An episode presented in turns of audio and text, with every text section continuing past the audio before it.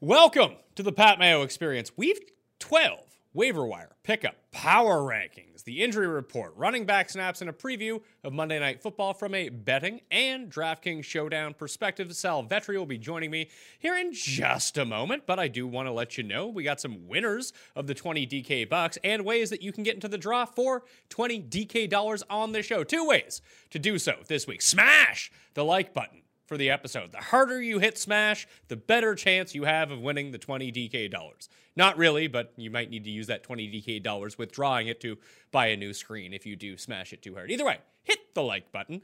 Leave your DraftKings handle in the comment section, not the live chat, the comment section, and tell me your favorite pickup defense for weeks 14, 15, and 16. If you're planning on making the playoffs in your season long league, this is stuff you need to start looking for right now. I've started to scout out ahead just a little bit, and I'll be discussing this with Jake Ciely on Tuesday's live show, 215 E. EM PM Eastern Time on the DraftKings YouTube channel. Uh, we'll be taking all your questions as it pertains to trade deadline stuff as well. So we'll re up on the waiver wire in case new news breaks. We're going to go over the rankings for the weekend. Then we're going to dedicate a portion of the show to answering your trade questions. So if you got them, bring him tomorrow, 2 p.m. Eastern, 2:15 p.m. Eastern Time on the DraftKings YouTube channel. So get those in. Set yourself a reminder right now. All right. Um, the other ways to do so to get into the draw for 20 DK bucks, you got to subscribe to the Pat Mayo Experience audio podcast. Download those episodes that appear up there, then leave a five star review, DraftKings handle, something you like about the show, and you too will be in that draw for 20 DK bucks. If you're looking for the list of running back snaps or the rankings of the pickups and full injury report, you can find that up on DKPlaybook.com or merely hit the description or comment section of this video and podcast, and you can find the links directly to get those things right now. The Pat Mayo Experience Listeners League will be posted once I receive the link. I do not have it yet.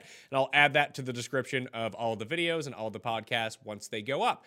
I think that's the uh, the housekeeping we need to do. Besides saying off the winners here, let me pull up the uh, the winners for week 11 of 20 DK dollars. We're looking at Damn Yankee, Dells Squad 1, Waldo 2016, C Marsh 1123, B Patterson 40, JSL. Nice, quick, easy to the point. I like that. Joshua C5 and Day Call Meskin are all the winners of 20 DK dollars. I've sent in the winners. Hopefully, you are credited by the end of the day, maybe into tomorrow. Either way, it all works out. Sal Vetri from the Sal Vetri YouTube channel and myriad other places on the line right now. What is going on, my man? What's up, Pat? How was your weekend? How'd you do this weekend? Uh, I've had a much better weekend in DraftKings golf and betting golf, although the bets for football weren't all so bad. DraftKings not great. Uh, it turns out that this was the week that you know all those people they're like fade the chalk fade the chalk fade the chalk i mean a lot of times people are chalky for a reason at high ownership for a reason on draftkings but like two or three times a year it goes completely the other way so it doesn't work out every week but if you are one of these contrarian players week 11 was your week Yeah, week 11 was your week. Brian Hill at the at the top of that. Ended up personally with no Brian Hill, but it doesn't help when all of the pivots to Brian Hill, like Miles Sanders and whoever else you might have gotten to, do absolutely nothing. So yeah, I was feeling real good going into the four o'clock games uh, with Miles Sanders yet to play, no Brian Hill, and then seeing Miles Sanders touch the ball four times in the second half was pretty tilting as a, a chalky Deebo Samuel started to uh, go off around 5:30 p.m. yesterday. Yeah, I also didn't end up with Brian Hill. That was one of the big things that we spelled out on the DraftKings show last week with Vlad. And on the Friday re up was like, what do we really know about Brian Hill? And I think the key point was let's say Devonta Freeman had been active for this game. And Brian Hill was what, $4,800? I think that's what he was. Yep. Yeah. So if Devonta Freeman was like $5,500 on this slate, would you have been lining up at a 30% clip to play Devonta Freeman? And the answer was no, he wasn't. So why would you love Brian Hill? Yeah, the answer was overwhelmingly no. And, and Devonta Freeman was like fifty, one hundred, five thousand dollars the previous weeks before. And yeah, exactly. If that guy's name was Devonta Freeman, nobody would bat an eye. It's just that people thought it was a shiny new toy, but it was already priced up as a six point road under, uh, underdog. And honestly, he got the best possible spot to be in, getting up early, and he just ended up uh, diving right into the offensive line for one yard uh, or two yards every single carry. So yeah, that chalk fell apart, but it seemed like almost all the chalk did. So it was a really uh, big contrarian week. I think a lot of casuals did well. Well, it, also works out too. Like you could still have sustained a lot of success even having Brian Hill and his 4.8 DraftKings points into your lineup uh, because so many people ended up with him. And like you mentioned, the pivots off of him, it was just a completely it's not that you needed to pivot off of him onto someone else in his range who was better because realistically, like Carlos Hyde was the only one who really came through, I suppose, that people were going to. The move was just you have to build your teams differently. You pay up for two. It was a week to have a wide receiver in the flex, put it that way. Yeah, wide receiver in the flex, and yeah, you you hit on it perfectly. There was just nothing in that 4K range that really stood out. A Carlos Hyde garbage time touchdown. The Millie Maker, um, let me have it. I have it here. The Millie Maker lineup had an 8.9 fantasy point day out of Devin Singletary being in the winning lineup. So that just tells you that you really didn't need a, a ton of running backs. Not a lot went off. Yeah, what was uh, his ownership in the Millie Maker, Devin Singletary? His ownership was 12.3. I saw across the industry it was like 10% owned for the week, which I thought was surprising, but yeah, 12.3%. Yeah, it came in low. I think a lot of people got off of him as the week went along because they started talking themselves into the proper narrative that Bills running backs just aren't good at fantasy. They might be, they want to run the ball a lot, but once they get in close, it could be Frank Gore who takes these or exactly what happened again yesterday. Josh Allen just rushes it himself. Like Josh Allen and John Brown. Uh, and I guess when we get to the Pat Mayo experience winner of the week, uh, Dawson Knox was another guy that you could have played on the Bills. But the running backs, unless they're priced significantly down, I think Singletary will be a good play to end up going to eventually because if he's going to score, it's going to be from deep and he's going to have a really big day. But a chalky Devin Singletary is never really a good thing, as it turns out. Yeah, I agree. And, and last week, the price point up to 6K, and you still had Frank Gore luring around. And then also, I think Tevin Coleman was 6,100 last week. So I probably pulled some ownership off of it. But yeah, the price point for what the usage was for him was, was just not there.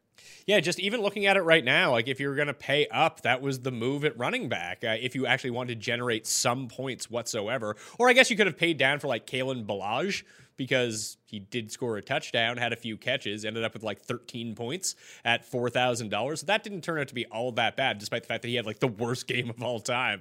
Uh, sometimes fantasy and reality, they separate a little bit, but the highest scoring running backs on the slate were McCaffrey by 10 points over that awful Mark Ingram, who of course couldn't do anything on the ground because he's terrible. So they just threw him a pass with no one around him twice, and he ends up getting into the end zone. He almost fumbled one without anyone hitting him, too. Classic Mark Ingram stuff. But he was two. Kamara was number three, and Elliott was number four on the main slate on DraftKings. Like you had to spend uh, if you're going to go up, and then like I here's the lineup in the. Uh, Pat Mayo Experience Open. So the winner of the $5,000 last week was CWM125. Congratulations to him uh, or her. I have no idea. Josh Allen was the quarterback. Kalen Ballage and Brian Hill were the two running backs. So just punt running back was essentially the play, and then pay up for John Brown, DeVante Parker, Michael Thomas, and DJ Chark. Those were the three receivers in the flex. 49ers D.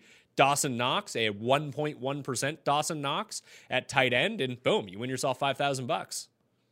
Yeah, well, Pat, I pulled up the exact same lineup, that guy's lineup in the Millie Maker. He won 500 bucks in Millie Maker. Still nice, but just goes to show you uh, how much lineup construct or not even lineup construction, game selection really matters, context selection. So, yeah, it was an interesting week where a lot of the quarterbacks did well. There was like eight quarterbacks to go for more than 25 points. A handful went for over 30. So it just came down to building your lineups differently, not relying on the 4K running back range where it all pretty much fell apart. So I, I think you really hit on a key thing here the tournament selection process, because I had a really nice week in golf. Uh, I know maybe football viewers don't know anything about golf, but I played one lineup in the $100 where there was, I think, 247 players. And I play 20 lineups in the $8 where there's like 70,000 people in it. So this, the, my best lineup, I actually put in the $100, actually my second best lineup. It won $40 in the $8 and it won $700 in the $100 uh, because it ended up coming like 13th. But eh, it just goes to show you sometimes, even if you're you know playing 20 lineups into the $3 and spending the $60. Like the best tournament that I had on DraftKings, I put one lineup into the $40 uh, where it's the min cash uh, where if, if you just min cash, you get double your money. And like that tournament's actually structured really well. That's one that people I think should be looking at every single week. Yeah, exactly. Like it, it, that's the biggest thing. If if you play in these bigger fields like the Millie Maker, your upside is winning a million dollars. But pretty much, if you're not finishing in like the top three, you could find a better contest selection and just your payout structure better everywhere else. That's actually pretty crazy that this guy finished outside the top 85 and 10x in uh in the Pat Mayo Open compared to the Millie Maker, which I mean it makes sense, but just seeing it in front of us is is pretty wild. Yeah, eh, when you're playing against 3,000 people and it's a no rake contest and you can have a it's a 3 max entry versus playing against 150,000 people, you don't need to be be as sharp. That's kind of the whole thing. If you want to invest a little bit more, and that really depends on what your bankroll is. You're just better off playing slightly higher stakes and smaller tournaments to actually get return on your money.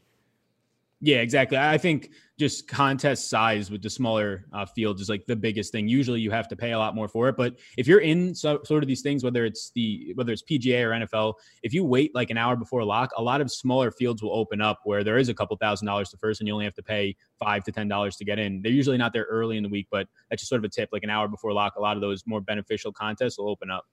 Uh, let's talk about some of the running back snap shares from the week. Uh, there was only one, two, three, four, five, ten running backs who played more than 70% of their team's snap shares on Sunday, or just in week 11, not necessarily on Sunday, because Nick Chubb is on this list. So Christian McCaffrey led the way with 93% of the snaps. That was the most. I misspelled Elliott in this tweet, but Zeke was at 89%.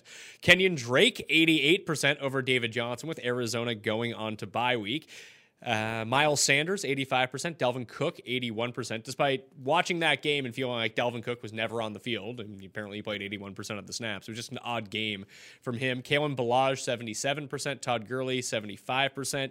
Uh, Devin Singletary, 74%. Nick Chubb, 72% of the snaps. Leonard Fournette is mixed in there as well, wherever the hell he ended up going. 71% of the snaps for Leonard Fournette uh, on the week. Does anything really stand out to you? Are you shocked at that Drake 88% over DJ, who played 13%? And coming on to bye week with Chase Edmonds potentially returning, coming off the bye, where do you think this backfield shakes down? Yeah, so uh, a little bit shocked, but once we got like right before the lock that he was going to get the lion share of the touches, still shocked that you see no touches at all for David Johnson. So yeah, 88%. If I saw 70, I'd say, okay, maybe I'm not surprised, but 88% is a huge number um, just for a, a, a backfield touch share. So uh, I think that's surprising. You didn't see any touches for David Johnson. With the bye week coming, we'll get more news on David Johnson, whether he just doesn't want to play or there's actually some sort of injury there. And yeah, with Edmonds coming back, it just makes it a messy situation. But I think Kenyon Drake's the guy who stands above all. They've already given him, it seems, the job over David Johnson. So I don't see why they're not going to give him the job over Chase Edmonds, who had a fine game when he was healthy, but now dealing with injuries. And Kenyon Drake has looked pretty solid in a couple of weeks now with uh, the Cardinals. So yeah, I think Kenyon Drake is the guy that I would definitely want to have here, and I think there is some upside for him to to see a 15 plus touch game moving forward, even if Edmonds comes back. So if they go on to bye week and David Johnson gets himself right and he becomes healthy again, what percent chance would you put at him reclaiming this job? Uh, if, he's uh, that's the thing. Like, I don't know if this guy is just not healthy or if he just doesn't care. Because I mean, he didn't retweak any sort of injury after the last time we saw him, which looked like he was walking uh, on some of these carries that he had in slight jogging. So if it comes out that he was injured and he is going to be 100% healthy, I mean, regaining the job as a 80% carry type of guy, I'd say it's like a 25% chance, 20% chance at this point. It doesn't seem like there's anything, any upside in me really even wanting to start let alone own him at this point. But you probably just don't have better options on your waiver wire, and nobody wants to trade for him, so you're stuck with him. Yeah, and that's a problem because I think he scored 148 fantasy points before uh, that Giants game, and he scored two since. Yeah, not good. Not good at all. No, and you can have him in your fantasy league, and I'll talk about this with Ciely tomorrow. Again, 2.15 p.m. Eastern Time Tuesday on the DraftKings YouTube channel. We'll have our trade deadline special, so if you got trade questions, you should probably get in the live chat on Tuesday so Ciely and I can go back and forth and try to answer those for you. But, like, would you even try to trade for him? Because I don't know if I would want that on my team, despite the fact that you can probably get him for nothing. This is usually the best time to buy anyone, but I legit have no idea what's going to happen yeah, I have no idea what's going to happen. And I'll always try and make a trade, but like, what's the trade here? Like DeVante Parker for David Johnson? I, I can't see a David Johnson owner even one, wanting to do that at this point. So it just seems like maybe if somebody dumps him, obviously pick him up at that point if you have room. But it seems like not the spot. There's always upside if there is an injury and like two weeks removed, something can completely change. We were calling out Damien Williams for having no shot, and then he has a fantastic week and maybe some upside moving forward. So there's always kind of the unpredictability of it, like you said. So I'll try and trade for this sort of a guy. But yeah, like DeVante Parker is a type of trade piece, and it just doesn't seem like you're going to get to um, an understanding and a deal with somebody in your league on that. Uh, I have some questions about a week 11 for you. Ready? Yeah. Are you worried about the Patriots offense or was the Eagles defense coming off of a bye week almost like Atlanta was a few weeks ago? Not necessarily like great now, but fixed itself a little bit. Yeah, I think I'm a little bit worried about this offense. Uh, I mean, you see Julian Edelman, what, throwing like the only touchdown of the game uh, for the Patriots. And this was actually a you you touched on the Eagles defense getting better since they got Jalen Mills back about three or four weeks ago. The secondary has improved. Maddox has gotten healthier. Ronald Darby got healthier. So the secondary is very much improved, and you saw that last night. And I think the only reason they win the game is because there's just nobody on the Eagles offense out of pass catchers to just move the ball. And when they were, they were dropping the ball like Agholor a couple times late in that game. So I'm a little bit worried about this offense. Maybe though, maybe tomorrow they, they say that uh, there's a big announcement from Rob Gronkowski. They might get their uh, blocking tight end back this year, so that might help. Um, but no, um, yeah, I'm a little bit worried about this offense. They have a lot of moving pieces. We'll see what happens with Dorsett. N'Keal Harry came back last week, was somewhat active as like the wide receiver four once Dorsett went down. So maybe there's some upside there. But yeah, it just seems like there's not a ton of playmakers. They're dealing with some injuries. And again, the three or four headed backfield that they're running out there, it seems like if anything is hurting their upside in some of these situations. Yeah, it just strikes me as there's almost no one besides Julian Edelman at the moment that you can feel good about plugging into your lineup. Yeah, exactly. And I think all season long, we've kind of been saying this on this show, even too, that they're just getting ahead and they're relying on scoring from their defense. And exactly in this game, once again, they relied heavily on that secondary and a little bit of the pass rush. And I think this was the team. I remember earlier in the year on this show, we were talking about how can you beat the Patriots, and we've seen one team in the Ravens do that. You have to have a good quarterback and a pass rush, and that's what they got last night in Carson Wentz. He just had no weapons to throw to, so it seems like a pretty stable um, recipe to beat them. Uh, they, they just had JJ Arcega, Whiteside, and, and Mack Hollins out there, so it's pretty easy to shut them down if you're the Patriots secondary. Uh, the Denver backfield before the Vikings game, they came out. Vic Fangio came out and said that Philip Lindsay would see the bulk of the carries. And we look at actual snap distribution, that's exactly how it played out. Lindsay played 64% of the snaps. Royce Freeman played 30% of the snaps. Devontae Booker played 16% of the snaps. Do you think this is a major adjustment that can sustain itself moving forward for the rest of the year? Because if so, it does seem like Philip Lindsay could be a league winner for you. And maybe now, like with the trade deadline coming coming up, maybe he is someone to target that if you looked at like rest of the season rankings or just the overall sentiment on Philip Lindsay, I would gauge it's pretty indifferent. Like if we had to re rank everyone, he'd probably just come out like running back number 20. But if he's going to play 65% of the snaps, and that can be consistent week after week after week, uh, I know that this week against Buffalo is not a fantastic matchup, but you can gash the Bills up the middle if they decide to go that route. That Lindsay could be a nice trade target, or do you think this could just flip back next week with the whim of a hat? So I definitely think it could flip back. We've seen this a couple of times, but we've never had the head coach come out behind them and say, this is the way we want it to happen. It just kind of happened based on game flow. You've seen Freeman play 60% of the snaps, I believe, two weeks this season. But yeah, I think that the upside, at least with the information we have right now, is that there's a better situation for Philip Lindsay. And I think a lot of people in just season long leagues might not react to that quick enough. So go ahead and try and get him because again, two weeks from now, this might not matter, but right now the the edge is in getting him because he's probably going to be undervalued based on what his role seems like it's going to be. This past weekend, he had 18 total touches. That was double the amount that Royce Freeman had. You talked on it. He had double the amount of snaps as well. So it kind of correlates there. Yeah, I like going out and getting Philip Lindsay. Uh, just peeking ahead to DraftKings, he's his six weeks. This is his lowest price in six weeks over there. So it seems like a nice spot overall. Uh, upcoming again, the Bills you can run on them, um, but just moving forward overall, I think it's a spot where you get a guy for probably cheaper than um, he's actually uh, or being undervalued a lot more in leagues, and you can get him for cheaper than he deserves to be. And realistically, they only have one tough matchup to close the season until week 17. We're not even including week 17 here, and that's against the Raiders, who have a pretty stout run defense. But the Texans, week 14, is really the last true tough test. We saw, I guess that's Lamar Jackson, and that's a bit of a different running game. But you go Bills, Chargers, Texans, Chiefs, Lions to end the year. The one issue is if Brandon Allen continues to play quarterback and they don't switch over to Drew Lock once he's healthy at some point, is Brandon Allen seems very unwilling to check down. Two targets for Philip Lindsay, one target for Royce Freeman. Like that's not going to cut it uh, in a full point PPR, and even in a standard, solely because this is a team that's going to be playing from behind or playing close games. Yes, the carries will be there. They do want to run the ball, but that just hurts your overall touch upside in general and the upside of scoring fantasy points. So I would like to see that number go up. I just don't know if it will. Yeah, I'd like to see it go up as well. I think the other note that uh, spinning it a little bit to make it a little more positive is um, that you can say that Brandon Allen's actually keeping these drives alive better than Flacco has, and also getting Tim Patrick back last week on the outside. He looked productive, saw eight targets, four catches, 77 yards. They've really needed a wide receiver too since Sanders went out. So if you're just seeing this as they can keep drives alive, get closer to the red zone, and just more overall touches per drive for Lindsay, maybe not in the receiving department, but if you're getting more carries overall, it can kind of balance itself out there. Again, this can all go to crap if Brandon Allen just starts to become much worse. He's been sustainable at best so far. Uh, with the emergence and return of Kareem Hunt, it hasn't actually taken any volume away from Nick Chubb for the moment. Chubb played 72% of the snaps Thursday night against the Steelers. Hunt played 55%. Now, if the Browns get down a bunch in a game, you might see more Hunt on the field as he sort of morphed into the pass catching back. Dontrell Hilliard has just been thrown aside in the situation. Uh, and they are playing sets with both of them on the field at the same time. But is Nick Chubb basically Derrick Henry now? Yeah, that's interesting that you say that because I was looking at that. He, he's just had no passing volume with Kareem Hunt back there. They're playing on the field at the same time, and Hunt's always going to be the priority, at least through two weeks. That's what it seems. And I mean, his his versatility and his skill set mat or match more of a passing game. So I don't know if it's to the same extent of Derrick Henry. I think Henry can definitely catch the ball, but uh, the way that they just want to run that offense is just only run the ball. I think that at least the, the Browns want to throw the ball to the running back. It just seems that it's Kareem Hunt right now, but there'll definitely be opportunities when Hunt's not on the field the other 50% of the time, and there's going to be opportunities for Chubb to catch the ball. So I think it's a level above um, Derrick Henry. But I think that's a really good point that, yeah, the, the passing volume that was supposed to be there all season long and really was underwhelming from what we were told in the preseason. Now it just seems like it's going to go all the way away. But at least he's on the field a ton still and nothing's going into his goal line work, although he's getting like 12 carries a game, it seems, from the one yard line and not getting in.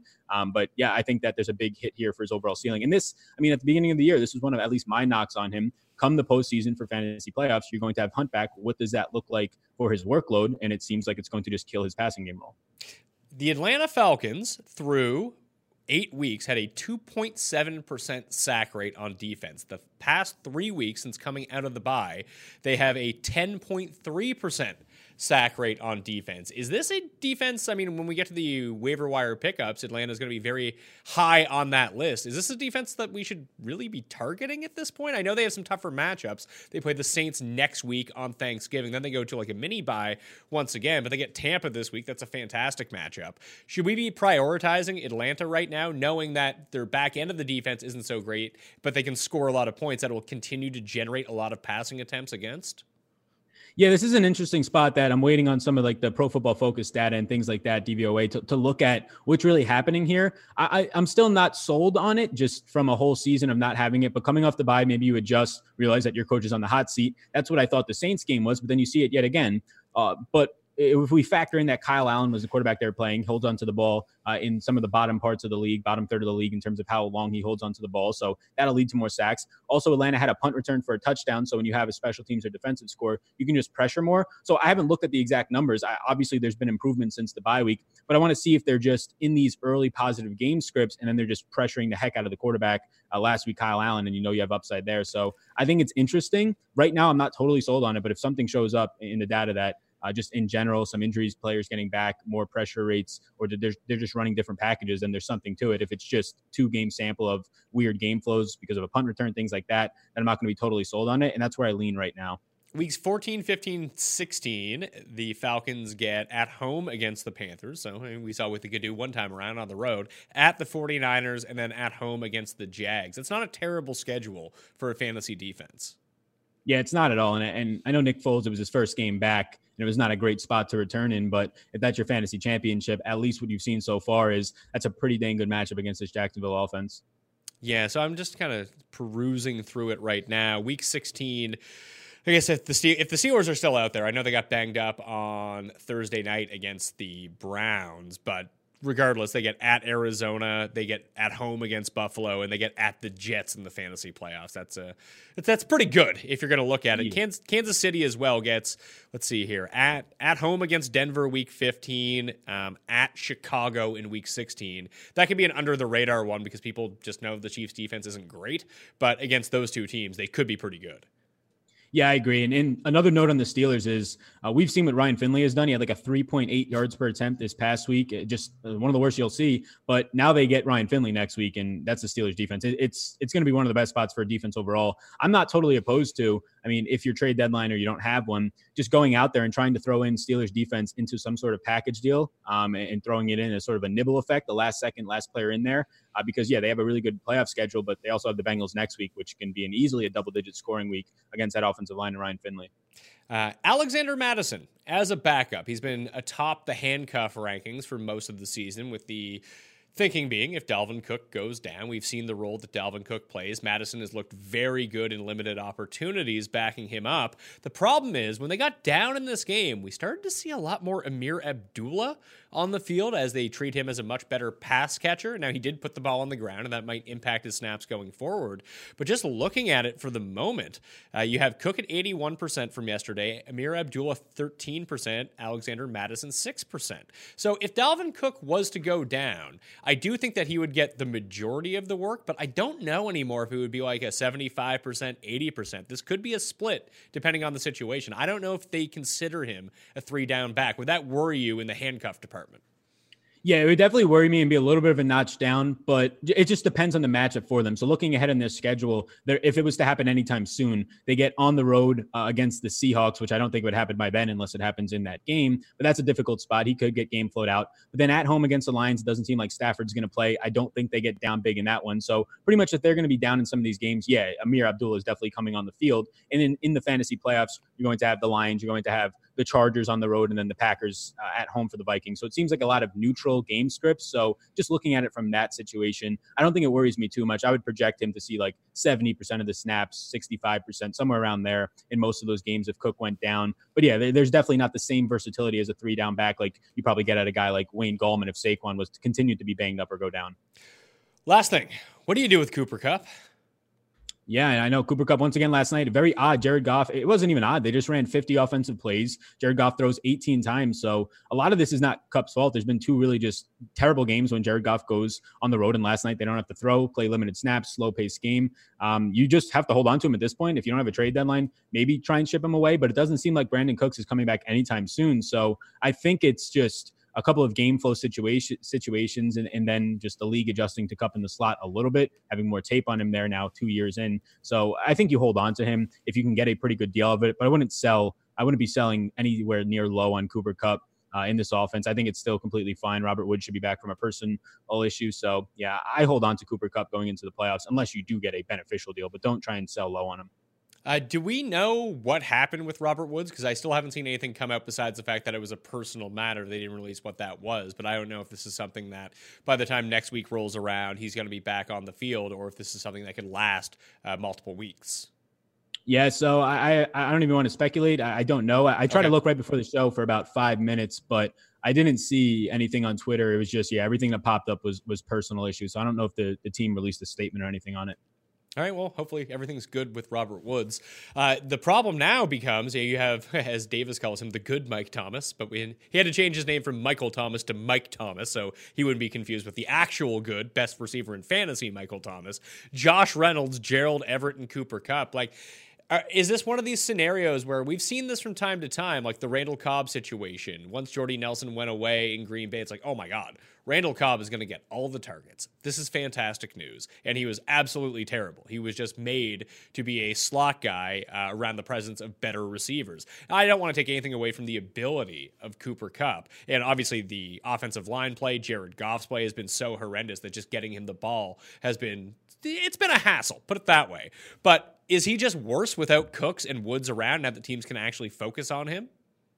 Yeah, I think just naturally that happens. Like he's still a, a more downfield, more than your traditional slot receiver. He'll go downfield more. He draws some of the best separation in the league. But yeah, you touched on it. When you have no Brandin Cooks and he's out for until whenever with this concussion, there's no timetable on it. It kind of takes away your clear out option. Josh Reynolds is not the same type of guy, although he was making some pretty nice catches last night. Maybe can have something there on the outside. And then yeah, no Robert Woods. It just makes it really easy to key in on really two guys in this offense. Todd Gurley, harder to take away a running back unless you want to just um, stack the box on it, which they didn't, and then Cooper Kupp, which is a little bit easier to take away in the middle of the field and at least hold down to short passes. So I think last night was just a little bit odd. Very rare you see a quarterback throw 18 times in a game, especially one in this offense. So it was just game flow differently. They didn't have a lot of possessions overall, and they ran the ball 32 times with their running back. So I'll hold on to him. But I do think that no Cooks, and if there is no Woods moving forward for at least another week or two, depending on what this issue is, that definitely hurts Kupp's upside. Hopefully by the fantasy playoffs, one or both of those guys will be back.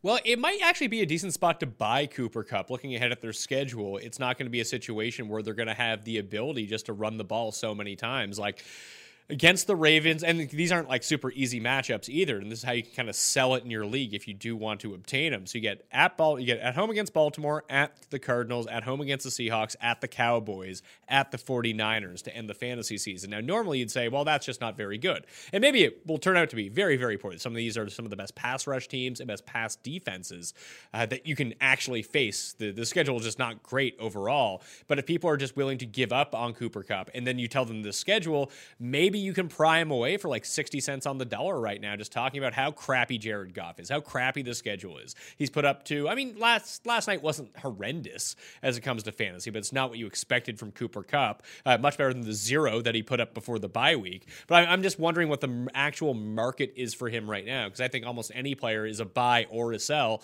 depending on where the price point is. And I, I feel like he would be undervalued right now. Yeah, I think you can definitely get this guy for probably at least 80 cents on the dollar. So a pretty good trade for you. Yeah, I would go out and get him. Now, in the fantasy playoffs, there are some difficult matchups. He starts it off with Seattle, which is definitely a good matchup. So um, it could win you a week right there with Cooper Kupp. But then he gets Dallas, who's been very good in the slot uh, depending on who they're rotating through there, whether it's Jourdan Lewis or if they're going to get somebody back, uh, a couple guys on injury for their cornerbacks. But Jourdan Lewis has been very good in the slot. And then the 49ers in the championship. So some brutal spots in the playoffs, some good spots. It's just sort of a you bet on talent at that point. But yeah, you're not giving up some of your best plays to get Kupp right now. If anything, you're giving up some tier two wide receivers to get to a tier one guy because he's had a, a rough two or three weeks this year. Like if you had Michael Gallup right now, and you could offer some sort of package where you got Cooper Kupp. Those were the two primaries because Gallup has been amazing. Uh, would you pull the trigger on that? Because I would rather have Cooper Kupp and what his potential upside is, but I don't think there's any real denying that Michael Gallup has been better over the past month. Yeah, Michael Gallup's been really good. I honestly probably rather keep Michael Gallup there only because I think he gets the Eagles. Um, he has a couple of nice matchups in, in the postseason, but it, it's also if it's like one on one straight up, I'll, I'll, take Cooper Kupp. It depends what the other piece is there. So yeah, if I'm somebody um, getting a deal and it's Michael Gallup and another nice piece for Kupp right now, I probably I might actually take that deal. It, it just depends. Straight up, I wouldn't take it though. I'd prefer Kupp straight up. There are six players at the moment inside, or at least with odds lower than 20 to 1 to be the NFL MVP right now. Which six players are those? So Russell Wilson. That's number one. Oh, well, I mean, he's number two. He is plus 160 to win MVP right now. Lamar Jackson. He's number one, plus 150 to win MVP. Aaron Rodgers. Aaron Rodgers is fourth at 12 to 1. Deshaun Watson. Actually, he's tied with Aaron Rodgers. They're both tied for third, 12 to 1. So those are the top four. There's two others. You said the, uh, two others. Um, Christian McCaffrey still? No, Christian McCaffrey has fallen to 28 to 1, despite the fact that he can put up 30 fantasy points without scoring a touchdown, which is kind of nice. Yeah, very nice to get the 100 yard bonus late in that game. Uh, let's go, Patrick Mahomes. Patrick Mahomes is tied for fifth at 16 to 1. There's one more guy. Interesting. Um, is it name value Tom Brady? Is not name value Tom Brady. He is 40 to 1. The answer is Dak Prescott at 16 okay. to 1, yeah. who continues to have one of the sneaky best seasons no one has ever talked about. Yeah, one of the sneaky best seasons. I mean, there's specific stats you could talk about, but he's been one of the more specific ones like DR. He's one of the leaders in a lot of these advanced stats and metrics that just pretty much show how efficient and effective that you are, especially in some of the the more clutch times of the game. So yeah, I was talking with this uh, with one of my Cowboy friends uh, last night. Actually, there was like a recent ranking of Dak or 25 or under quarterbacks age wise, 26 or under, and Dak Prescott didn't make like the top seven list for some reason on ESPN. Um, but yeah, Dak Prescott right now, in my opinion, probably having the the best not talked about year at a quarterback so far. Uh, do you think that Lamar will end up winning MVP? I know, like the weird thing is the MVP is not necessarily a skills award. It's not necessarily a stats award. It's a narrative award. So your team needs to be good in order for you to win. Uh, and generally speaking, they like to veer off a little bit. Like, unless you have the Patrick Mahomes 50 touchdown season from a year ago, and the Chiefs were awesome, that also contributes to this, that he's going to win MVP. It was between him and Brees last year, and very clearly it was going to be Patrick Mahomes just based on the overall bulk of numbers that he had. Lamar is poised to be that guy again, but he's not going to have the passing numbers to stack up. But that's obviously made for up on the ground the fact that he's going to probably rush for he could potentially, with a great December, get to double digit touchdowns and over 1,200 yards rushing would just be insane. There's a reason that he's the favorite right now. But let's say Baltimore stumbles a little bit. They lose like three games from here on out. Probably not going to happen. Let's say that's the case. Then you have Russell Wilson, who's the Seattle's good, but they're not going to win their division likely. The Niners probably still win that. That I, I think that there is room for Patrick Mahomes if the Chiefs go on a run here to end the year at 16 to 1 to potentially reclaim the spot despite having missed time. Yeah, it's just so difficult because of how much he did miss. But yeah, if you're getting a long odds on him, I, I like Mahomes at the longer odds. I still like Aaron Rodgers because it seems like two or three weeks ago, if Rodgers just has one or two more hot weeks and he has a very um, potential MVP type moment coming up against the San Francisco 49ers this week, if he wins that sort of a game in a prime time, has a good game, and then a week later, he's right back up there shooting to the top. Seems like these MVP favorites are flip flopping every week. I think it's a two horse race as of right now through 10 weeks between Russell Wilson and Lamar Jackson. I personally think it's uh, Russell Wilson has been the more deserving player just on a consistency basis. But if you're telling me who, if the season ended today, I think the media would vote to be the winner just based around all the positivity around Lamar Jackson and just overwhelming media attention to him compared to Russell Wilson. I think it has to be Lamar Jackson. I mean, he's something we've never seen since probably Mike Vick. And even then, he's been a little bit more dynamic, in my opinion. So, yeah, I think he probably wins it. I don't think he's he's definitely deserving of it. I don't think he's more deserving than Russell Wilson through 10 weeks, though, but just so much media attention going to him. And that really goes a long way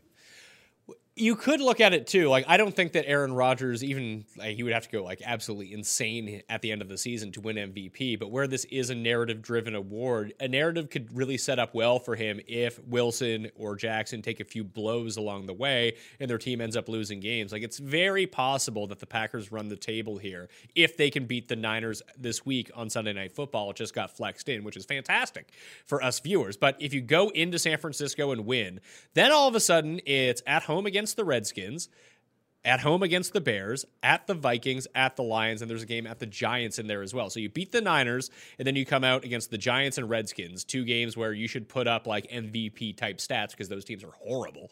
Then all of a sudden, if Wilson or Jackson ends up losing a game, this is just me trying to talk myself into potentially different scenarios. I don't necessarily think this is going to happen, but if I construct the narrative around Aaron Rodgers' MVP, he can get there because you have the Niners game, that's a big NFC win that propels you to the top of the NFC, or at least close close to it. Then you get the Giants and Redskins stat padding type games, which is definitely on the table. Bears, Vikings, Lions, three division games to end the year. You'll win the division. You can potentially knock the Vikings out of it. And the Lions and Bears just aren't very good right now. That I do see a path where he might be undeserving, but could still win potentially. Yeah, I agree. And then we still don't even know what Matt Stafford's status is like for that final game in Detroit. If he's out, I mean, the Packers have just ran so hot with facing just terrible quarterbacks. Cam Newton obviously goes down to get Kyle Allen that week um, been down, but you don't get no Patrick Mahomes when they play the Chiefs. So they're really um, just running really good in terms of their schedule and the quarterbacks they're facing. So yeah, I think it's a real situation where if they win this week, I think their worst probably situation is 13 and three as a team. Uh, if they get by the 49ers and their only potential loss to the Vikings on the road, where they've uh, pretty handily um, played them over the past couple of seasons. So yeah, it's a spot that I think this is a, a really interesting spot for Aaron Rodgers because he wasn't doing anything all season long. And then he has two hot weeks that were propelled by really short passes to running backs. And he shot up to the favorite of the MVP as of what, two weeks ago. So I think it could flip on its head if, like you said, a loss comes for Baltimore, a loss comes, maybe Tyler Lockett goes out or he's going to miss more time and that hurts Russell Wilson. There's a path for Aaron Rodgers to at least uh, be on a 14 and 2 team potentially as the, the quarterback of that with good stats and an MVP candidate for sure. Yeah, it would probably hinge on them having the best record in the NFC, I would think. Yeah, I agree with that. Which they definitely could do if they beat San Francisco this week. Yeah, exactly. I think the only potential loss is in Minnesota, and it really, at that point, potentially could be for the division. So uh, I would put my money on Aaron Rodgers even on the road in that sort of a game against Kirk Cousins in a big time, a potential prime time game. Well, right now it is. It's an eight fifteen game on the twenty third. I don't know if that's a Sunday or Monday night game. Uh, that is the the Niners game is the Sunday night game this week. No, uh, yeah, there's there's a the Vikings in week 16 they play at night on the road and it's just a perfect spot in prime time for Kirk Cousins to maybe blow up again. What was the what was the date? The 23rd? Yeah, that might be one of those weird Saturday games, but yeah, Yeah. the 23rd. That is Monday Night Football in week 16. There you go. All right. Perfect. Yeah, Monday Night Football. Running back injuries and pickups going into the week for your fantasy rosters. Uh, the guys most injured, Marlon Mack is the big one. He suffered a hand fracture. He's undergoing surgery. He's not going to play on Thursday. He may even miss multiple weeks after that. Jordan Howard didn't play with a stinger in his shoulder. He's questionable for week 12. James Conner and James Conner got hurt again. Uh, expect him to be out sometime. I would think we'll get reports on him later in the week. Devonta Freeman, no word yet if he's going to be back this week. Jordan Wilkins, which is really kind of key to the waiver wire pickups this week, dealt with an ankle injury, did not play against Jacksonville. Thus, Jonathan Williams was unleashed on the world once Marlon Mack went down. But that's going to be the key scenario to pay attention to, and we may not know the answer to uh, as we go into waivers this week. Benny Snell, Chase Edmonds, Chris Thompson all missed the week as well. Mark Walton still suspended until week 14. So the actual pickups, I have Jonathan Williams at number one right now because it, all again it depends on jordan wilkins. I actually have jordan wilkins at number eight just in case he plays. If jordan wilkins is active thursday night against houston which is not the greatest of all matchups mind you but it does seem to be a situation where jonathan williams would start over nyheim, nyheim hines as the primary ball handler, at least the guy getting the carries between the tackles. Now, that could completely flip if Houston jumps out to a lead in that game.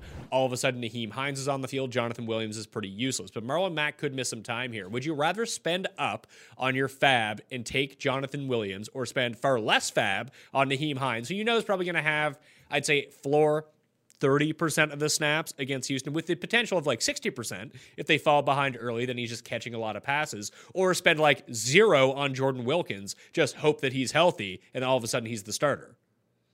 Yeah, I think I think honestly, out of all those, I'll just take Jordan Wilkins for zero if he's healthy. And yeah, we're gonna have like the the phantom injury reporting for today, Monday, for this Thursday night game, and then you have your waivers coming. So we probably don't know. But yeah, Jonathan Williams, if he does play, and you're gonna have Jordan Williams active, I think they're just gonna be splitting dead even the touches. I think Nyheim Hines at a minimum we'll see, even if the game is in a very run heavy situation, 25, 30 percent of the snaps, and then it's just really difficult to see Jonathan Williams being worth any sort of fab dollars or any sort of high a priority in waivers. So the best you get out of Jonathan Williams is as a a, a 60% snap guy if Jordan Wilkins or, or, or Jordan Wilkins is out this Thursday, 60, 70% snap guy with only Hines behind him on Thursday night on a short week and a difficult matchup. So I just don't think the the amount of money you have to spend on this guy is worth it. He also had 41% of his production on one carry, and he had 70% of his production on three of his carries. So a couple of big plays, 148 yard run. I think he's fine. I think he looked good. He's kind of been a journeyman back, but it's a situation where I don't think he's actually worth any potential hype that comes his way, or at least not a, a high priority on waivers. Yo, here's something that's very, very interesting, and I probably should have done this before. I, I may have to adjust the waiver wire ranks here. Indianapolis, even if Marlon Mack misses a bunch of time, the next four weeks get four of the top eight run defenses in football. At the Texans, at home against the Titans, at the Bucs, at the Saints. That's not good. Maybe Hines No. is the pickup. Yeah, no, that's not good at all. Now, yeah, hearing that, so yeah, hearing that, I, I would probably want Hines more. And it, it depends. I think you can probably get. I think there'll be some hype around Hines. He played more snaps the past couple of weeks due to game flow, so you might actually have to pay a little bit more for him, but nothing and nowhere near as much as the guy who just ran for 100 yards uh, in Jonathan Williams on limited touches with Mack out. So yeah, I think for this Thursday, if Wilkins is healthy, which I don't think on a short week he'll be fully there, I'd probably favor him to see like around 50% of the touches in a game that stays a little bit more neutral. But long term, now that you throw that schedule out there, Hines seems like if you want any of these guys to be the guy, I don't know how much upside there is in general out of this three headed backfield now. Well, this is sort of the thing. We- Despite the fact that there are guys to pick up if you need a plug and play off the waiver wire, hopefully you just have better running backs than this and it doesn't come down to it because none of these guys are projectable in any sort of way. So I'll re up on the running back rankings. I had Jonathan Williams at number one. I've moved him down now. So I have Bo Scarborough at number one. We'll see how this turns out. Trey Edmunds at number two. Uh, that's if James Conner is hurt and Jaylen Samuels is already owned above the threshold. So he would be the next guy. Guice Ballage, or sorry, Guice. No. Scarborough, Edmunds, Ballage, Hines, Guice, Williams, McKissic, Jordan Wilkins, Adrian Peterson, Raheem Mostert would be how I do it. Like, Ballage is playing all these snaps. He's just no good. What do you make of Bo Scarborough? Like, we had no real inkling that this was going to be the split that he would end up in. We know all season long that this, even except for the few weeks that Kerryon Johnson was getting like 80, 81% of the snap share in the backfield. This Detroit thing has been so up in the air. Even looking back at yesterday, Scarborough 49%, Ty Johnson 29%, JD McKissic 23%, Bowden at 3%. Like this is going to be like Patriots light except not good at the same time. So I don't know how this ends up shaking out. Maybe Bo Scarborough's good. Maybe he's bad. I just don't know unless I was in dire straits if I'd pick up any of these guys. Yeah, I don't think I want either. You touched on it. The 23 plus percent snaps uh, for three running backs this past week. We'll see what happens moving forward. It seems like maybe Ty Johnson gets a little healthier and sees more work. Scarborough would have had a second touchdown, got uh, shoestring tackled kind of at the one yard line, so could have had an even better day. Uh, but yeah, he relied on a touchdown in that game. wasn't really effective, although he led the team in snaps and carries with 14 for 55 yards in the score it's not really a spot that I feel the need to get to him in a spot where I, I thought it was just really Kerryon Johnson not really being good behind this offensive line, but whoever they throw out there outside of the receiving game role for JD McKissic, nobody's done well. So maybe it's just an overall scheme thing, which is kind of head scratching when Matt Patricia wanted to be a run heavy team. So Scarborough, he's always a guy that I like to, if you can add him and not spend a high waiver or you're you're later in your team's waivers this week or your league's waivers, and you can get to him, use him as sort of a, a trade bait package type of a deal. Uh, you can do that, but he's not a guy that I, I feel confidence in spending like number one or even a top five waiver on.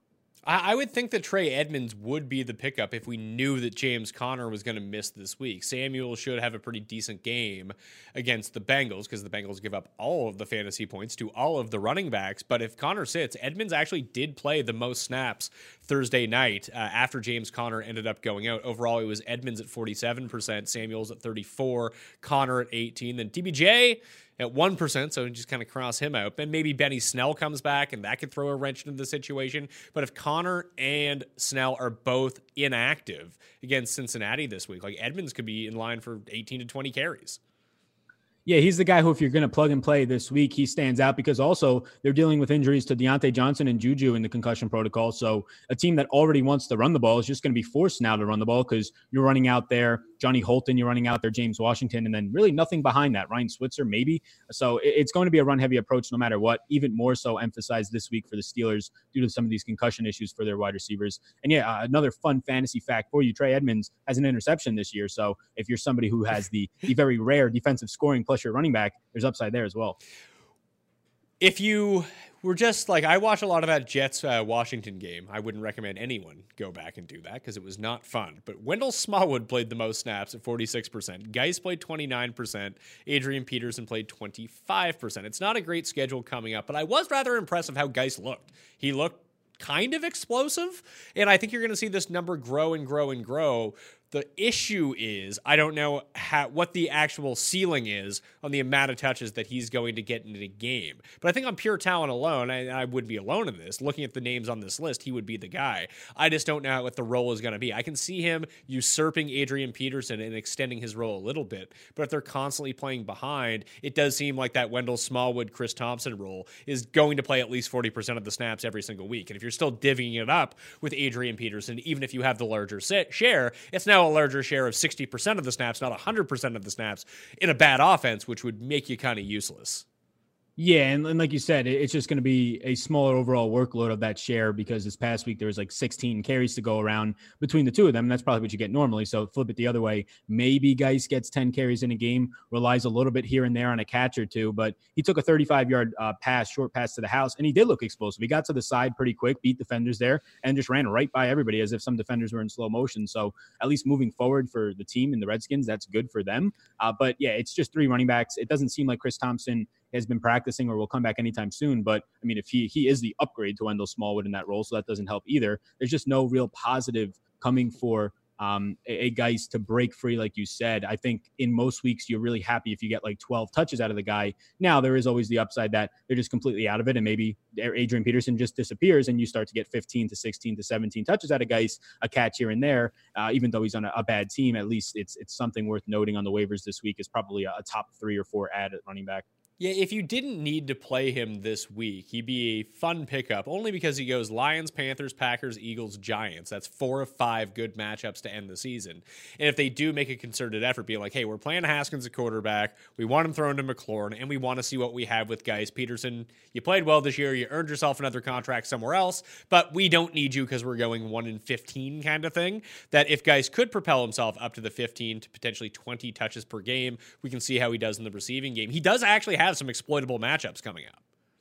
Yeah, I agree. And that one to start the fantasy playoffs against the Packers is the one that stands out the most to me. So, yeah, this is a spot where if you really don't have to spend much FAAB dollars or you don't have to spend a priority at all and he's just on your waivers, to go ahead and add him. A couple weeks back, I was sitting here saying that Peterson, so I, I, feel like I'm just kind of going against myself. Peterson would be the guy I would want long term. But just seeing the way that Smallwood has stayed into this offense, you just need explosion out of these guys. And it was nice to see that. I was kind of skeptical on the health of Derrius Guice two weeks ago when he was kind of coming off the IR. But seeing him on his touchdown, when I encourage people to go see it, he got to the edge faster than anybody out there, and he probably should as a running back. But there's a lot of questions around that knee and three surgeries on his knees. So it was good to see that there is some upside, at least in him on a per touch basis.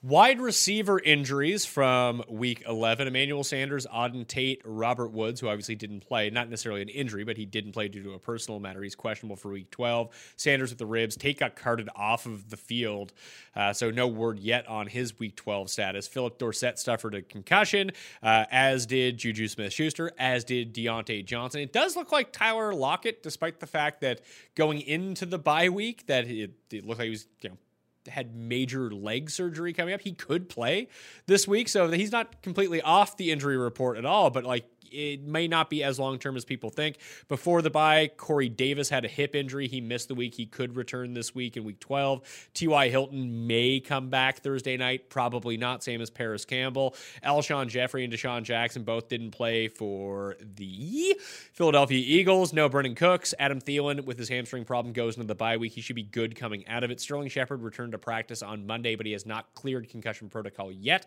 His availability will hinge the on passing the concussion protocol, and he would directly impact the upside of Darius Slayton on the Giants moving forward, playing on the outside. And then AJ Green. Do you think we see AJ Green again? Because I'm starting to think we don't.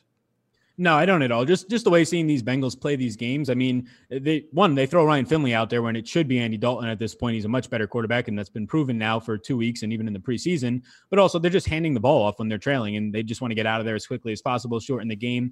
And if you're AJ Green, I don't know why the heck you would even want to come back. I'm very skeptical that he's. Uh, I don't want to say uh, question the man's health, but uh, fully injured. If this was a playoff push, he would probably be out there if I had to guess. So it just seems like a spot where I have a contract situation coming up. Why am I going to go try and re-injure my uh, bum ankle uh, again? So I don't think you see him yet again this year.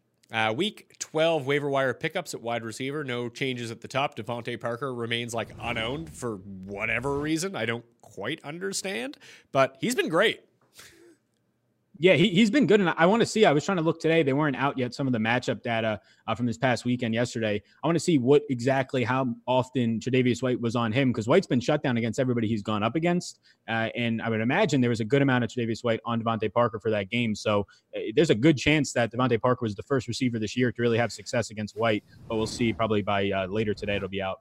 So DeVante Parker number one, Darius Slayton number two, and that will hinge on the Sterling Shepard injury. I want to see if he passes concussion protocol. Until he does, I'm going to assume he's not back. Will Fuller is going to be a game time decision for Thursday night after missing Week 11 with the hamstring injury, but it's a nice matchup against Indianapolis. Deebo, Josh Gordon, Randall Cobb, James Washington, Zach Pascal, Cole Beasley, and AJ Brown are the top ten. Deebo's interesting against Green Bay. It's a pretty nice matchup, but I think a lot of it actually has to do with what if Kittle and Sanders are back then how good does Deebo look? I'm not convinced that it's all that great. Yeah, I wasn't convinced this past weekend either. I know Kittle was out and Sanders was banged up, but they were 12 and a half point favorites, and then they just end up getting behind by multiple scores early. So it's a, another 40 plus attempt game for Jimmy G, and that just props up all the receivers, and you're de facto number one with an injured Sanders. So another week to get healthier for Sanders. He should be good to go. We'll see if Kittle, and this is the biggest matchup of the year, probably even more so than the Seahawks game. This is for, I would imagine, the number one overall seed at the end of the, the season here between the Packers and the 49ers at home in a primetime game. I think Kittle will probably suit up, which, yeah, it makes Deebo then probably at best the third option in this receiving corps. You'll get probably Matt Breida back, another body to catch passes. So it's not a, a high as a priority as it probably seems. I think he'll probably be overspent and kind of overowned and overhyped in some fab dollars and even number one priorities. But he's been in two very odd spots where they've been favorites and then Jimmy G's forced to throw 45 times. More times than not, Jimmy G will throw 30, 32 times, and he'll be the third option. So it's just back to probably a five or six target game, as you saw for the first eight weeks of the season for Deebo moving forward and where it matters most in the fantasy playoffs. The more interesting pickup may actually be James Washington, because if you are in a world where there's no James Conner, no Benny Snell, no Juju, and no Diontae Thompson, you're going to have a lot of market share against the Bengals, which is always a good thing. Yep, yeah, I have I have James Washington right now as number four, and I'm just projecting one of those guys between Diontae Johnson and Juju to be out. We've already seen the connection on just about half the snaps with his former quarterback Mason Rudolph coming through. He had a career game two weeks ago uh, with Diontae Johnson and Juju out there. If I had to guess, one of them misses if both are in the concussion protocol. So that's just going to help Juju this week. And we'll see how this impacts the long term uh, for both of these guys. If anything gets complicated here, you could potentially have James Washington being a, a viable option going into the fantasy playoffs. I have him behind guys like DeVante Parker, Fuller, and Slayton, like you mentioned. Uh, week 12, waiver wire pickups at tight end. There's a bunch of injuries to consider right now at the position and just making it super duper duper thin. But we have David Njoku, who is eligible to return this week off injured reserve with a wrist injury. No word yet on if he will or not, but that's something to keep an eye on. Josh Hill suffered a concussion yesterday, so he may not play this week for the Saints. Josh Oliver broke some bones in his back. Uh, his season might be over for the Jags. George Kittle obviously didn't play. Evan Engram didn't play. Uh, I think he has shed his walking boot right now, but I don't know if he will return or not this week for the Giants. Rhett Ellison was also in concussion protocol before the bye week, and we've seen Sterling Shepard miss all these weeks for the Giants. Rhett Ellison could continue to be out as well. Austin Hooper didn't play. Ed Dickson could return for the Seahawks, which would throw a wrench into the Jacob Hollister love. Trey Burton was placed on IR. Delanie Walker could come back this week for the Titans. And Vernon Davis has just been out forever with this concussion problem. I doubt we're going to end up seeing him again for the rest of the year. But I guess the big one is once Chris Herndon went down for the season uh, with his hamstring problem, whatever new injuries that he suffered, Ryan Griffin's kind of like the guy for the Jets. They have a very good schedule. He could be a top tight end top 10 tight end the rest of the year. He's my number one guy at tight end. Yeah, he's my number one as well. Caught five balls for 109 yards uh, and a touchdown on five targets. Uh, there's not really been much volume. He's had two of his biggest games. The other game, he caught two touchdowns uh, on four targets. So not a lot of volume, just kind of getting lucky with some of these bigger plays and touchdowns. But that being said, if he's on your waiver wire, he's going to be a number one um, tight end, uh, probably top 12 to finish out the year if you're going to get no Herndon, which it seems like. And also, he's just, even though he's only seeing four or five targets, those are high upside targets, especially around the red zone where there's just nothing on your waivers at tight end. So he's the number one guy I have right now. I have Hollister highlighted with the, the caveat of Ed Dickson next to him. Still like the way they're using him. I have uh, David Njoku. He's eligible to return. We'll see if he practices. You touched on that. I think that's a big one um, to, to monitor moving forward. And then if Noah Fant, 10 targets last week, I would say that uh, people uh, you can you can see it as maybe it's a Brandon Allen thing with Noah Fant and this target share and the snaps he's playing. But I'd also keep an eye closely on Jeff Heuerman, who's a backup tight end, usually plays about 50% of the snaps, but he's also been out during the exact same amount of time since Brandon Allen took over. Uh, so that could be swaying it, and I imagine that is a little bit. So I, I do like Fant, but I think it's a little bit inflated. If you get Heuerman back, you probably don't get as many snaps out of him. You may or may not. The loss of Emmanuel Sanders is directly correlated with a larger market share for Noah Fant as well. Just running those seam routes for the Broncos and them actually having a guy that can get him the ball, that really does help. And he's not dropping every single pass that comes his way either, which is a huge boost to his actual fantasy value. So Griffin, Fant, Fells. I still have Dwelley above Hollister in the off chance that Kittle doesn't play or he's ruled out again. Then all of a sudden, I want to play Dwelley. They're using him as the red zone target in San Francisco. Yeah, exactly. I agree with that too. Uh, he's a he's a guy who's getting a ton of red zone targets, and he's running the same routes that Kittle was running. So maybe you get another week or two out of him here. Uh, so I think he's definitely deserving of a, a, waiver pickup if it's maybe just your waivers have passed and he's on the wire still. Um, he's a nice guy to add there. I guess I guess we'll see tomorrow what happens here. But uh, in a 20 team league, I guess I'll share that yesterday after the news that Rob Gronkowski is going to make a big announcement on Tuesday. In my 20 man league, I added Rob Gronkowski. So is there any deep love interest for Rob Gronkowski? I guess so, and maybe you're not going to know what it is. But let's say Gronk does come back, which I don't think that he's going to do. It's probably like some new like CBD oil company that he's starting, or he's getting his own talk show every single day. I have no idea what it is. But let's say that he says he's coming back. Do you think that we even see him before the playoffs? Yeah, that's the thing. It's it's a situation where they might even just save him for the, the real playoffs, not the fantasy playoffs at all. Uh, and there's also a, a, case to be made that he might just be more of a, a, blocker for this team that is not relying on their passing game at all. So it's really just a question mark around. And yeah, if, if this was a 12 or 10 man league, I'm probably not picking him up. It was a 20 man league, so it was worthwhile at that point with the question marks around it.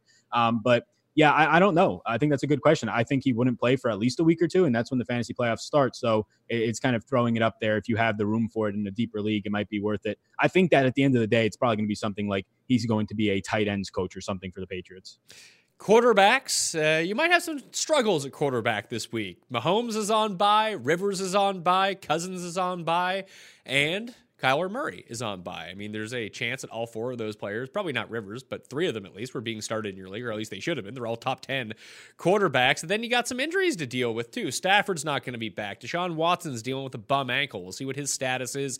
Bruce Arians says that Jameis Winston's ankle is okay and that he'll play this week. I guess that's good news. And Mitch Trubisky has a hip problem, not a I suck problem, but a hip problem. And we're probably going to see Chase Daniel this week for the Bears. But I do think that there is an answer on the waiver wire, two of them, if you want to pick them up and you got some guts. I turned to my guy, Jeff Driskel, last week against Dallas, and he's great. And now he gets Washington this week. Like 50 yards rushing from him. I wouldn't expect that every single week, but he's going to run the ball when everything else breaks down. And this is a much better matchup for him. I like Jeff Driskel. I like Derek Carr at the Jets, and even listen, I know I give low energy Sam Darnold a lot of heat. Uh, he's not a terrible option against Oakland, but you could have Brissett, Foles, Kyle Allen, Baker Mayfield, Darnold, but Driskel and Carr really stand out to me as the top two options here.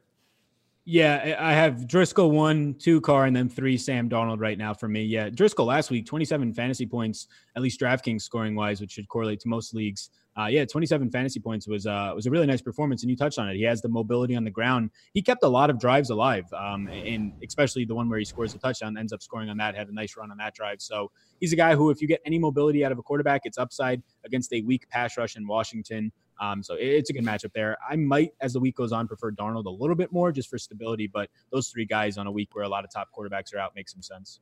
Yeah, I just Darnold beat up on Washington. Let's not go crazy, all right? On the Sam Darnold love. He still threw an awful interception. They generated no pressure. If Oakland just generates a modicum of pressure, all of a sudden Sam Darnold's a completely different quarterback. Yeah, I think that's fair. I think though, uh, like the the thoughts behind Oakland getting pressure is, is the big question mark there if they will get some pressure and just still a weak secondary there in all departments. But I think that's fair. I think he's still probably a top three option here. And yeah, the the interception by Sam Darnold, um, I haven't written. I don't think I've ever seen a a worse uh, interception throw. I think that's the third time I've said that about Sam Darnold this season alone. Yeah, it's it's. I guess the one good thing is like I thought that Jameis was really going to give us a gift because when Jameis throws some picks, especially at the end of the game, it's like, oh no, it's fourth down. Uh, Jameis isn't going to get the ball back to score more fantasy points. But then he threw a pick six and just got the ball back. So you know it's minus one, but then he gets the ball back to score more fantasy points. I need Sam Darnold to do more of that, I guess.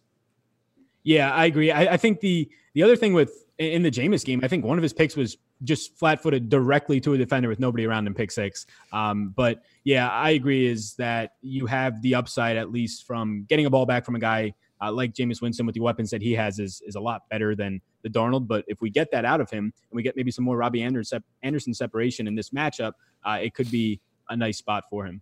Uh, one of my props from yesterday, three and two day for props. The big one was the Driskel over 18 and a half or 17 and a half rushing yards. He ends up with 50. So that was a nice one. Uh, the big bet of the day. But Demaryius Thomas has hit his receiving over in six to seven games now.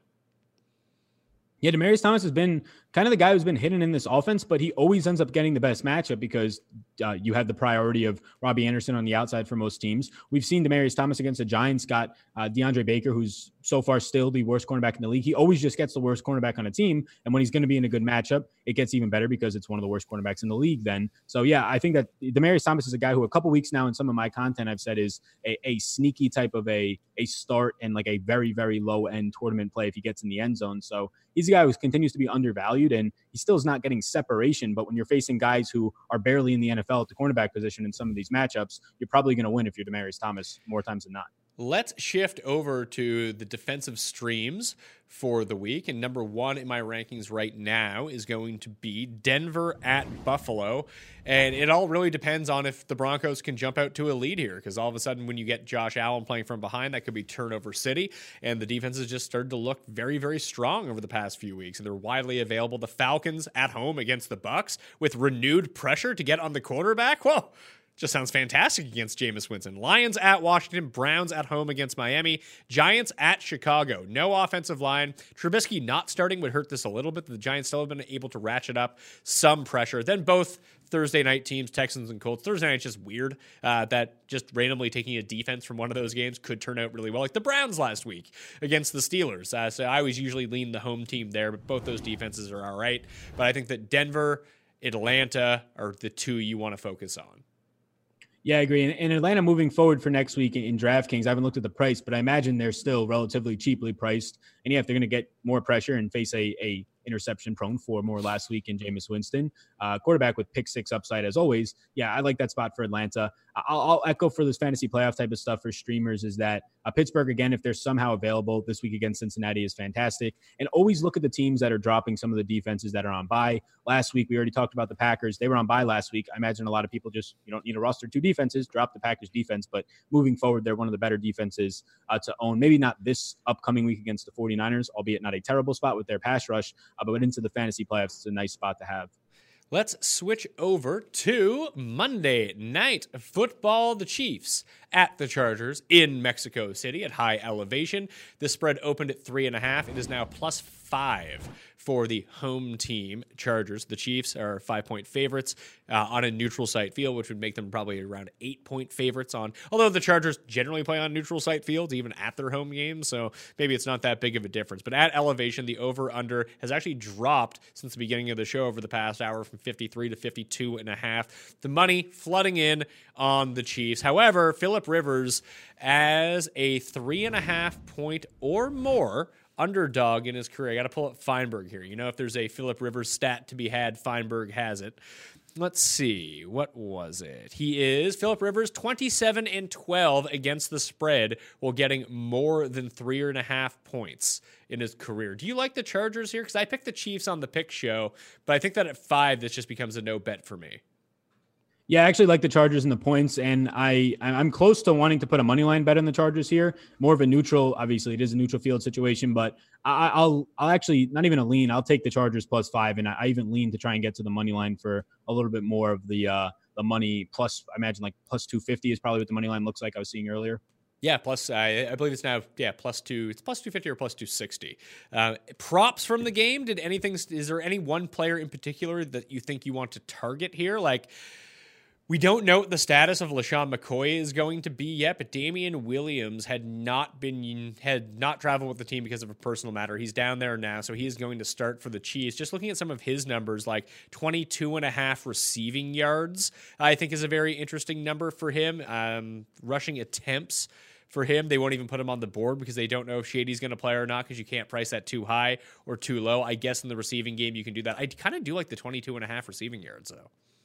Yeah, I like that. It all depends on McCoy here. If he's out, you saw a 24 to 3 touch split with him, uh, Damien Williams, and Darrel Williams. Uh, the last time that McCoy was a healthy scratch to try and they said preserve him for the postseason. So there's a good chance you might not get him once again, although this is a pretty important game. So he should suit up. I saw in one spot a, a 50 and a half rushing yards for Damien Williams, and then it came off. So if that's something that they're going to give us with with or without, uh, well, if it's without uh, LeSean McCoy and that stays the same, then I would definitely take that. That's an interesting spot. I'm seeing here on one of the books that I'm looking at, you have Keenan Allen at 68 and a half receiving yards and five and a half receptions. I actually like the over. Uh, I lean the over on both of those, but I like the five and a half receptions as an over. It, he's going to probably get a backup cornerback here with Kendall Fuller being injured, and he's going to be a game time decision. So if you get that for Keenan Allen, in a really nice spot against the Chiefs in the middle of the field where they've been susceptible. He'll get Rashad Fenton, who's filling in at slot cornerback. I'll just take my chances there with a guy who has now been three weeks removed from this injury, and it's kind of been underreported on. He was kind of hobbled for two or three weeks there with an injury. Seems to be fully healthy now against a backup cornerback. I think this is just in general fantasy DFS, if it's fantasy or real life for betting. I think this is a huge Keenan Allen spot, so I like both of those props, the over for him. How about four and a half total sacks in this game? From both sides total. Yeah. Yeah, I think I like that one. I mean, you still have injuries on both offensive lines. I don't think I think Okung is still uh, questionable slash probably doubtful for this game.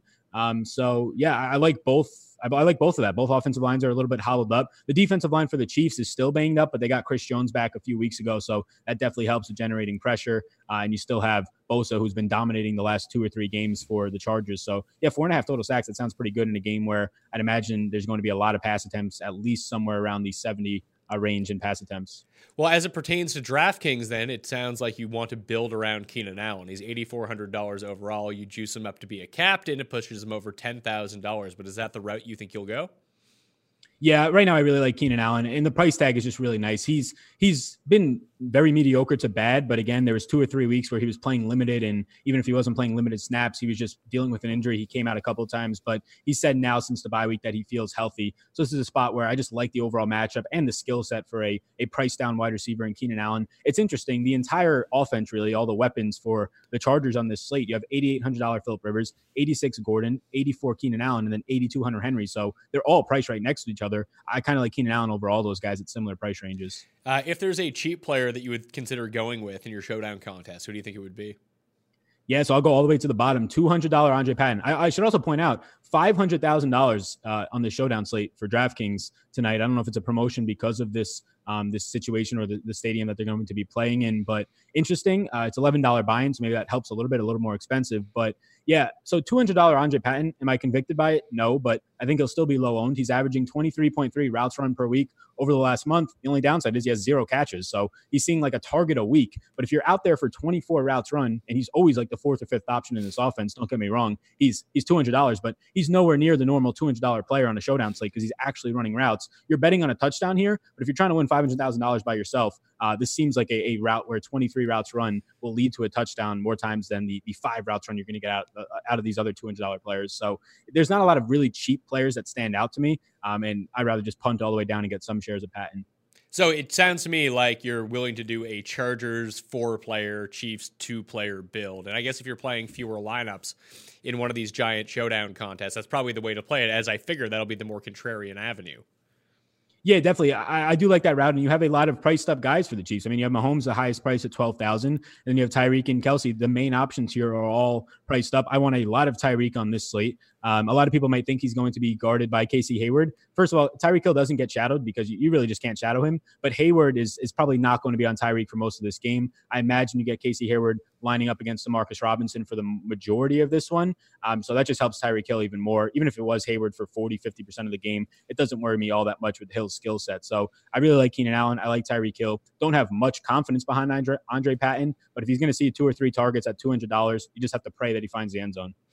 Sal Vetri. You can follow him on Twitter at Sal Vetri DFS. Let everyone know what you got going on this week and where to find your content. Yep, you can find my content on my YouTube channel. It's just my name, Sal Vetri. You can subscribe there, as well as a, a podcast that I just stripped that audio, and it's the same type of content. If it's easier for you on a podcast, the Sal Vetri Show. NBA breakdowns every single morning on the NBA slates, and then NFL content comes out five to six days a week. There is a Monday Night Football showdown for today. All right. You can follow me at the PME, Twitter, Instagram, and Facebook if you want to get into a draw for 20 DK dollars. What you do, smash the like button for the episode, leave your DraftKings handle in the comment section. Tell me your favorite pickup defense for the fantasy playoffs, weeks 14 through 16. You'll be in that draw for 20 DK bucks, as you will if you subscribe to the Pat Mayo Experience audio podcast. Leave a five star review, DraftKings handle, something you like about the show. It takes like 30 seconds to do and you can win 20 DK bucks. I suggest you go do that right now. Other than that, you can find all of the snaps, all of the entries, all of my updated pickups as these things change throughout the week or at least until waivers happen up on dkplaybook.com and you can find the links in the description of this video and podcast. The Pat Mayo Experience open on DraftKings, $15 to play. The link will appear in the description once it is available. It hasn't been available yet, but I will add it in. And 2:15 p.m. Eastern Time Tuesday, if you got trade questions for your trade deadline, I'll be live with Jake Ciely on the DraftKings YouTube channel starting then, and we'll be taking your questions towards the end of the show if you got them, so tune in then. I'm Pat Mayo. Thank you all for watching. I'll see you next time. Experience! Experience!